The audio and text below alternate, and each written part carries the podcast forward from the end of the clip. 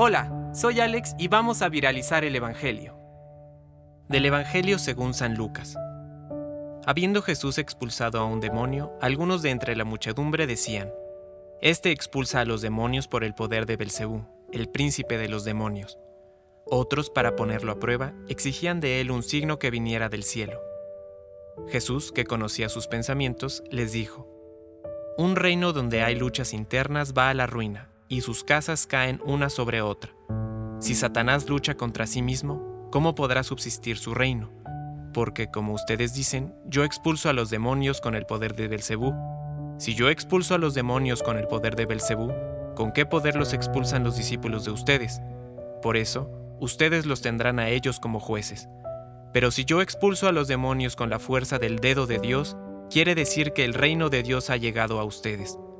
Cuando un hombre fuerte y bien armado hace guardia en su palacio, todas sus posesiones están seguras. Pero si viene otro más fuerte que él y lo domina, le quita el arma en la que confiaba y reparte sus bienes. El que no está conmigo está contra mí, y el que no recoge conmigo desparrama.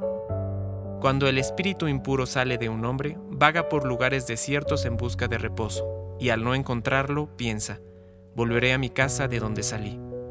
Cuando llega, la encuentra barrida y ordenada. Entonces va a buscar a otros siete espíritus peores que él, entran y se instalan allí, y al final, ese hombre se encuentra peor que al principio. Palabra de Dios. Compártelo, viralicemos juntos el Evangelio. Permite que el Espíritu Santo encienda tu corazón.